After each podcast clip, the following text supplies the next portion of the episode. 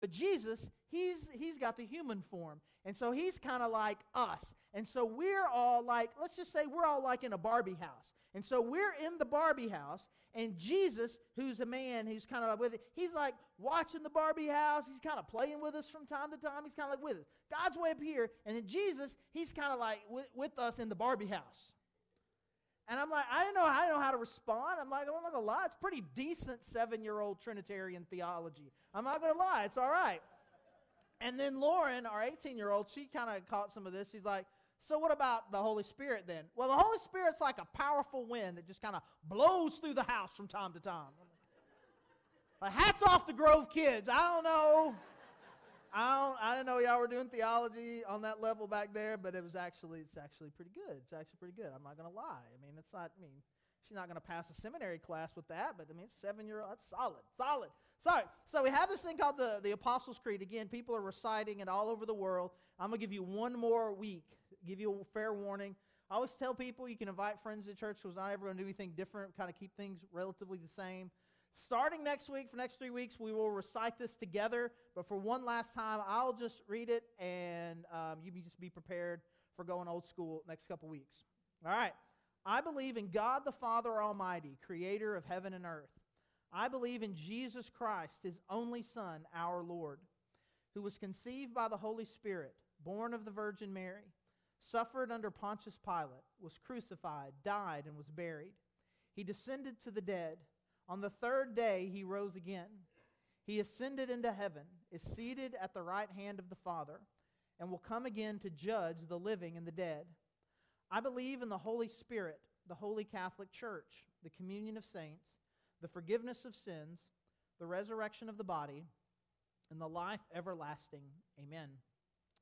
So last week, as we kicked this series off, we started kind of with that first sentence there. I believe in God, the Father Almighty, creator of heaven and earth. And we talked about how who we believe God to be essentially is the foundation for everything in our Christian life. Like we, if we're uh, who we believe God uh, is, will dictate how we worship, what we think is required of us. And so it's important for us to have that foundation of the very character and nature of God. And we looked at the two things that this talks about. One, the almighty nature of God, that God is omnipotent, He has all power, He's limitless power and that He's the creator of everything, that He created everything just with His word, out of nothing.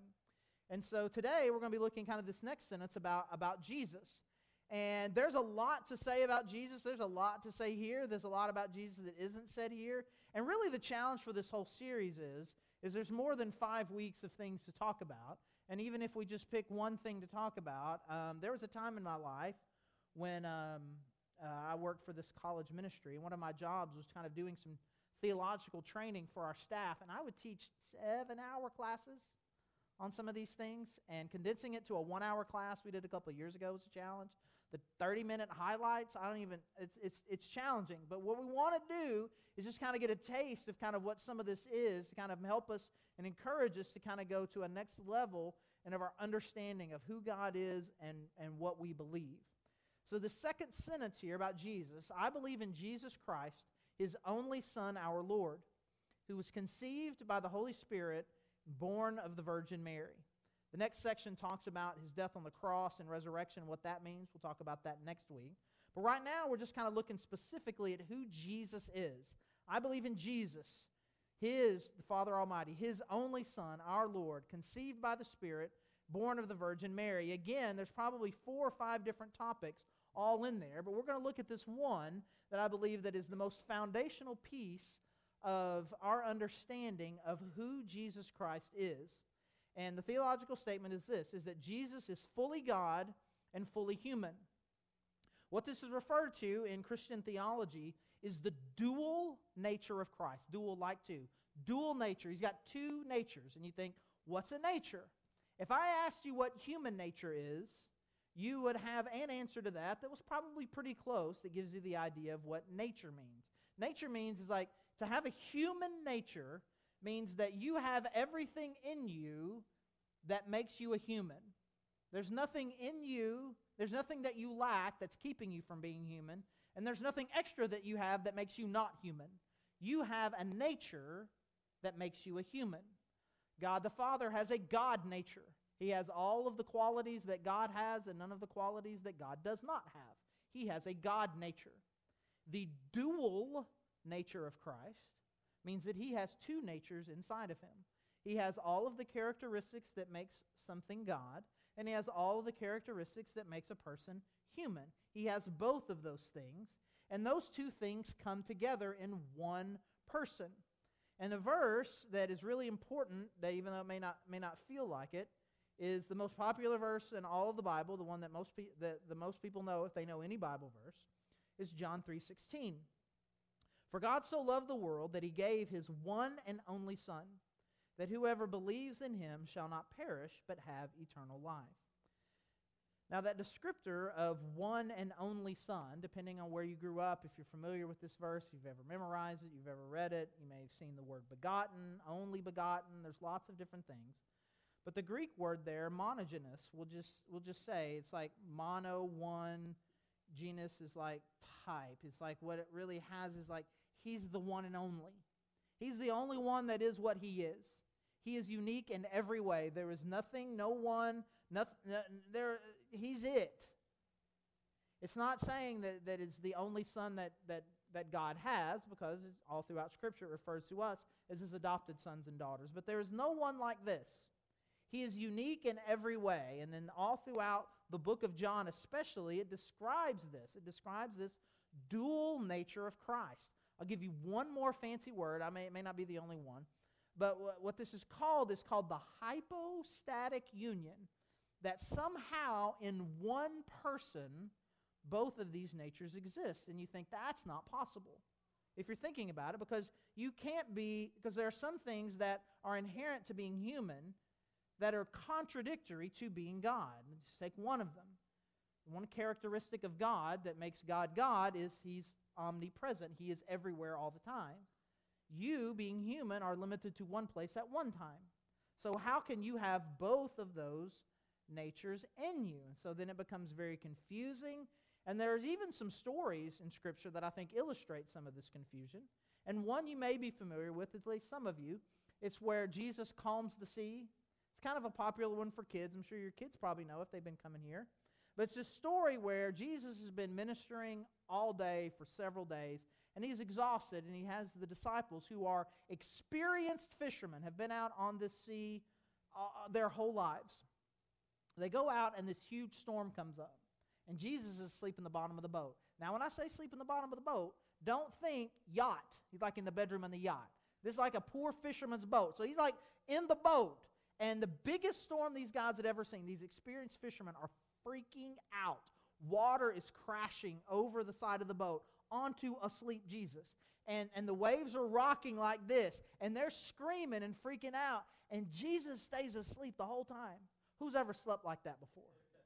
I have. I've had that kind of sleep. I scared my wife once. My wife thought I was dead once coming back from a mission trip. He's like, We spent two two months in Ukraine, my husband come back and died. She could she was she was she was sitting on me, shaking me like this for three minutes, and finally I was like, What?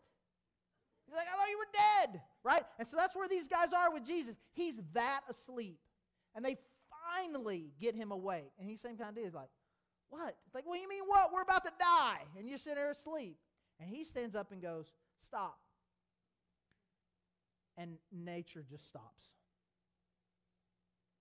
It's a crazy story. And we teach that story to the kids hey, God can do anything. Jesus is really cool. But there's actually a hypostatic union kind of thing going here, right? He is so human, so emotionally and physically exhausted that the worst storm Israel had seen in the last, at least the last 30, 40 years would not budge him. And then by his word, he makes nature stop doing what nature does. That's who Jesus is. And, and, and, and, it's, and it's wild. And how to put all that together has been one of the great challenges of theologians and Christians for thousands of years. I'll give you one more fancy thing, and then we'll get to some, some, some of the more practical stuff. So in Philippians 2, it talks about this. It talks about how that Jesus, who was in his very nature God, again, this idea of nature, in his very nature God, did not regard his, his equality, his status with God, to be something he was going to hold on to. But it says that he emptied himself Fancy word kenosis, that's what that is. He kenosis, he emptied himself and took on the form of a person, not just a person, but a bondservant, not just a servant, but someone who died a horrific death as a sacrifice. And so it's describing this idea that he had a God nature and that he emptied himself of something in order to also take on this human nature. And what that means and how that works is a great area to study, to understand. And now I've been talking for the last few minutes and saying things like, this is a great thing to learn. It's a great thing to understand. It's a great thing to know. And some of you are like, I don't know that I agree with that. Some of you are like, there's this one question that probably has been on repeat in your head since we started talking about it, and I'm not going to pretend that it's not there, and I'll just go ahead and ask this question Why does it matter? Who cares? Why, why, why does it matter? Why does it matter? Why, why are we even talking about this? And I'm not going to lie to you. I believe the why does it matter is a very important question for theology. You don't want to just learn something and just like, well, that's just interesting. Oh, that's clever. I didn't know that. That's deep. I didn't know. I mean, it's, it's not. Now, if you end up in seminary, and I'm not saying I've ever done this, it's not, my, it's not in my nature. That you're sitting there with a seminary class, the seminary professor is going blah, blah, blah, blah, blah, and then you raise your hand and like, why are we even talking about this? It doesn't matter how nice or clever or humble you phrase that question, you ask any question like that to some fancy theologian, they're going to get mad. It matters because it matters. I'm like, oh, okay, fine. But it actually does. I think it's important. I think it's important for us to understand. Well, why, why is this important? And so I'm going to give you first the semi sarcastic answer that a seminary professor, uh, theology teacher would, would, would give you. Why does it matter? Well, first, it matters because it's true. Well, it's just true. And you should know things that are true. You say that you're a Christian or that you want to be a Christian, you want to be a follower of Christ. Like, well, that means I'm, i follow Jesus. Well, this is who we're talking about. You say you follow Jesus, you should know who Jesus is. You shouldn't follow some Jesus that doesn't exist. You shouldn't follow some Jesus you, you made up in your mind. You should follow the real Jesus. I mean, there's, there's a relational component to that. I say that I have a relationship with Jesus, that I want to know Jesus. We use these kinds of phrases to describe Christian living, well, all the more important it would then be for us to understand just the basic nature of who Jesus is. I'll give you an example. When my wife and I were first dating, we were actually in high school. And I forget exactly how it came up, and I'm the one that remembers things. So there's no way my wife, she doesn't remember how this came up. I remember exactly how it came up, but she asked me what color her eyes were. And I thought they were blue. It turns out, anybody, anybody, anybody know the, the right answer to that question? Anybody know well, it's not, it's not. They're green. They're green. The eye, her eyes are green. And I've learned a few things about me since then. Is that one, I, I'm not a great attention to detail person anyway. And two, I don't really notice color. In my mind, in my world, there were really two colors of eyes. There's brown eyes and not brown eyes. And not brown eyes are blue. They're all blue. It's just a, it's a shade of blue. It's like green is not a shade of blue. My eyes are green. And she got legit mad at me. And we'd only been dating a few months. And so I ask you this question, sort of rhetorically uh, Is it justified for her to be mad at me for not knowing that her eyes were green? Now, we've been married 25 years. If I still didn't know, sure. But of course, I mean, there's, there's some sense in which, like, she, we're in a relationship she wants to be known. She wants me to know who she is.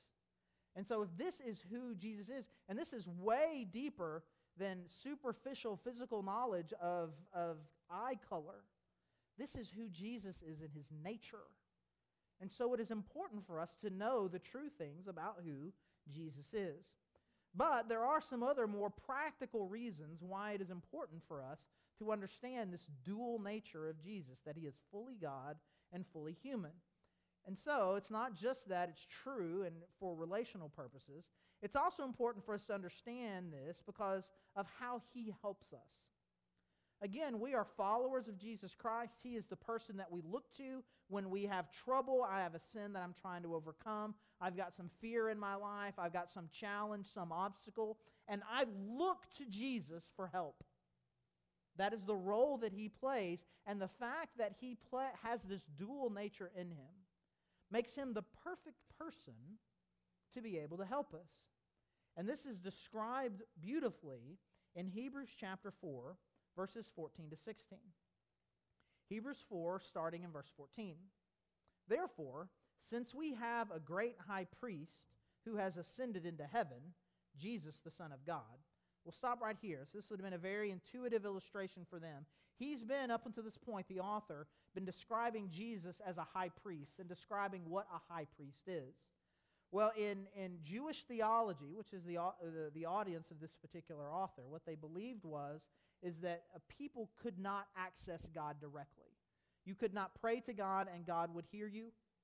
You had no access. Your sin was so, was so big and overwhelming that you had no personal access to God.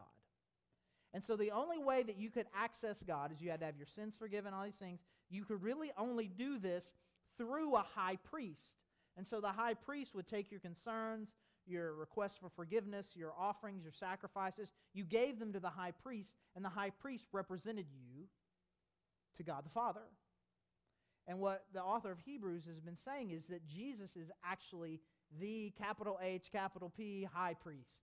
He's the one that can do this. He is the one that can represent all of us. He is the one that is breaking down this barrier between you and God the Father. So we have this great high priest, Jesus, the Son of God. Since this is true, let us hold firmly to the faith we profess. For we do not have a high priest who is unable to empathize with our weaknesses, but we have one who has been tempted in every way, just as we are, yet he did not sin. Let us then approach God's throne of grace with confidence, so that we may receive mercy and find grace to help us in our time of need. So you're sitting here and you're separated from God. Your sin has overwhelmed your relationship with God to the point to where you no longer have access to God at all. And so you need somehow to have that sin dealt with. You need access to God. You need to overcome that. And even once that has been overcome, there's just there, there's this, this still feels like from time to time because of my sin decisions I make, there's this gap, there's this problem that I have, and I need help. I need this high priest. I need Jesus. And he says that Jesus is the perfect person to do this because he's not someone who doesn't understand. He's like, he totally understands. I get it. I get what you're going through. I, I, I have been there myself. I have been here on, on, on earth. Uh, Satan tried to tempt me. Uh, varying Roman government officials tried to tempt me. Jewish religious leaders tried to tempt me. Everyone was trying to tempt me. I understand what it means to be tempted. I, I get it. But it says he didn't sin. He overcame that temptation. So he's experienced it all, but he overcame. He had victory. And as such, he's perfect. He gets it.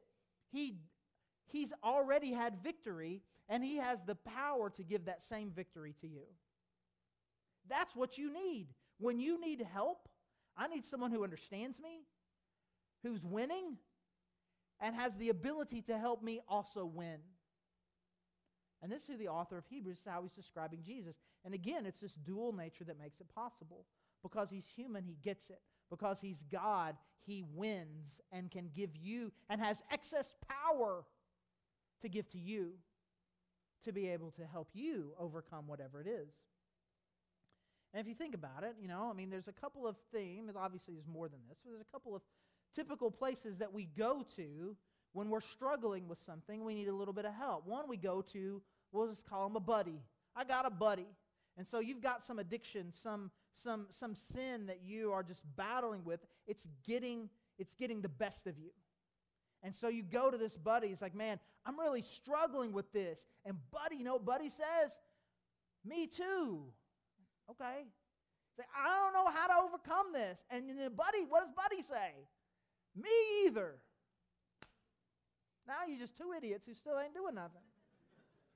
But at least, at least he gets it. And that's good. That's important. You need someone in your life who gets it. It helps you feel normal. It helps you feel like, like, uh, the, the, okay, I'm, I'm not alone. No one wants to feel uh, over, uh, weird and no one wants to be alone. And having a buddy who's been there with it with you, that's good, but it's not going to help you. So the other thing that you can do is you pull out your phone. It's like, "Hey Siri, I'm struggling with addiction." And what's she going to do? Like, I looked on I looked on the internet for struggles with addiction. Bloop, some very helpful articles are going to come up. Which is really good. You should read some of them. But I don't feel like Siri gets me. Right? And so it's helpful, but it's only a little bit. But what if those two things came together? Someone who totally gets where you are, but also has the power and the ability to overcome personally and to help you be an overcomer as well. That there's no temptation that you have faced that he does not understand. There's no temptation that you face that he does not have victory over. And there's no temptation that you are facing that he does not have the power to give to you so that you can do it as well. And all of that is possible and all of that is true because of the unique, the one and onlyness. The one and onlyness of Jesus Christ makes that possible. He is able to be exactly the kind of helper that I need. And so this matters. It, it matters. It, it matters. The, theological, these concepts matter. It matters just because it's true, because I'm trying to be in a relationship with God and I want to know who Jesus really is. It matters because who he is and him able to help me in my daily life. He is able to be the best possible help for me in my daily life because of his uniqueness. But there's one more thing where this dual nature becomes very critically important for us, and it's not just because of how he helps us, but it's because of the gospel. It's because of the gospel. And in the gospel, we have this idea. This is what we believe. It is the foundational piece of Christian theology that, um, that Jesus Christ died for our sins. That is, in its essence, the gospel. And it's easy to say, it's only a short amount of words. It's a relatively simple concept in some ways, but it's incredibly complex and overwhelming in others. And next week, we're going to spend some extended time, kind of in the next section of the Apostles' Creed, taking a deeper dive into what that means that Jesus Christ died for our sins.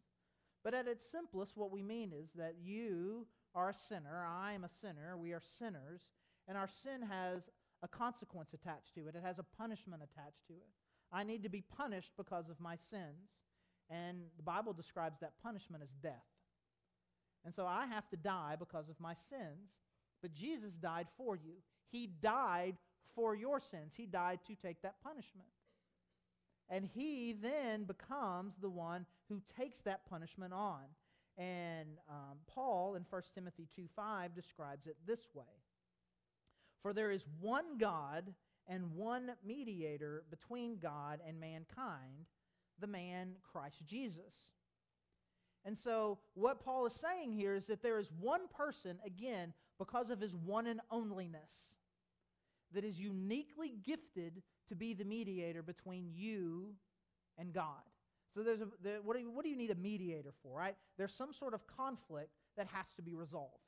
There's a conflict, and for whatever reason, the two parties are unable to come to any real resolution. And so you bring in a mediator. So this happens often in marriages, for example. You've got marriage, and so the husband and the wife, they don't see things the same way. They see the conflict so u- u- uniquely different that they don't even see where the other one is coming from. And ultimately, they need to go to someone for help. But who do they go to? So the guy says, You know, we should talk to you. should talk to my friend because he and his wife, they do the same thing. And he can tell you what's really going on here. No. We ain't talking to your friend. I know what your idiot friend said. I, I heard what you got to say. Your idiot friend ain't going to say nothing different. We're not going to your friend who we need to talk to. My girlfriends. My girlfriends, they get it. So I ain't talking to your girlfriend. Talking to one woman's bad enough. I ain't talking to all y'all. Hey, y'all the same. Y'all think the same. And like, no. They, you, you imagine, like, his friend represents him. Her friends represent her. You need a mediator that, for whatever reason, because of their job, because of their nature, because of their emotional distance, because of their lack of relationship with either, because of their relationship with both. They have some quality about them that allows them to represent both parties. And so that's why, again, why Jesus is the perfect mediator. I get people, I have a human nature. I also have a God nature, and He is the perfect one to bridge the gap between us and God. He's a perfect mediator. But it was also, it's, it's essential. So let's just imagine for a second that Jesus was just, just a human. He's just a guy. And he sees you who are, are, because of your sin, you deserve to die. He's like, I want to die. Like, I say, all you people, I feel bad for all of you. And there just happens to be this one guy who's perfect. And there are uh, groups out there, cults, shall we say, that, that believe that, that Jesus was just a guy, the Jehovah's Witnesses being one, that they believe he's just a human and he died for our sins in a way relatively similar to what we mean when we say that. Not the same, but relatively similar. And so he's just a guy, but he's a really good guy. He's a perfect guy. And so he dies on the cross. But if you're just one dude, I've got one life to give you. And so if I'm going to die for somebody, I'm going to die for one person because I am just one guy dying for one person. So I can take one person's place. I can't take everybody's place because I'm just one person. But if you are, in fact, not just someone with a human nature, but also with a God nature, your ability to pay the price for everybody exists because it's not just a human that died. But again, he needs to be human because he is dying as one of us for all of us. And so the gospel is possible because of this unique one and onlyness of who Jesus Christ is. He is the perfect mediator, He is the perfect high priest. He is everything that we need right now in order to start a relationship with God, to be forgiven, and, and to have life with Him. And He is everything that we need in order to sustain us and to help us along the way in our walk with God. And this is all possible, again, because of His one and onlyness, the uniqueness of who He is, His dual nature, that He is fully God and that He is fully human. And so as we respond, that's who we're worshiping. We're not worshiping some Jesus that we've invented. We're not worshiping some guy who, man, he's he's real nice and he had some insight into God and he ran into some trouble and he died a martyr. That's not who we're worshiping. There have been lots of people that have had unique insight with God and ran into trouble with government and were martyred. We're talking about the one and only the one who is fully God and fully human, the only one capable of mediating between you and God to start a relationship with Him, and the only one who can sustain you because He gets it and He has the power to help you overcome. That's who we're about to worship.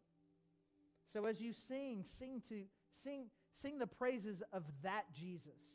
As you pray, pray to that Jesus, the real one who has all of the power and all of the empathy to be just who we need. So we're going to sing and we can worship that way. As always, we have our response area in the back. There's communion available. A great way to celebrate um, and commemorate that sacrifice that this Jesus made for us. Take the bread, dip it in the cup. You don't have to be a member here to do that, just a follower of Jesus. Uh, there's prayer candles, place to pray at the cross. Our prayer team's been praying for you all morning. If you have something that they can pray for you for, they would love to do that.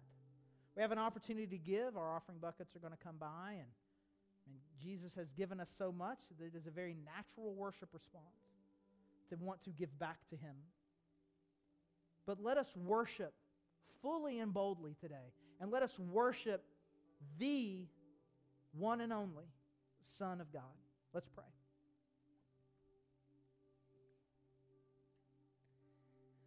God, thank you. Thanks for this time. God, thank you for sending your son. Thanks for not just sending an advice giver. Thanks for not just sending someone who just gets it but can't help, or who can help but doesn't get it. But God, that you have sent us the perfect high priest, the perfect mediator, your one and only Son, the unique one and God, we worship him today. We worship you today. And so, God, I just, um, God, as you are expanding our minds about who you are, about who your son Jesus is, about you being fully God, your son is fully God, the Holy Spirit is fully God, but there's only one God, and Jesus, who is fully God, is also fully human. None of that makes sense.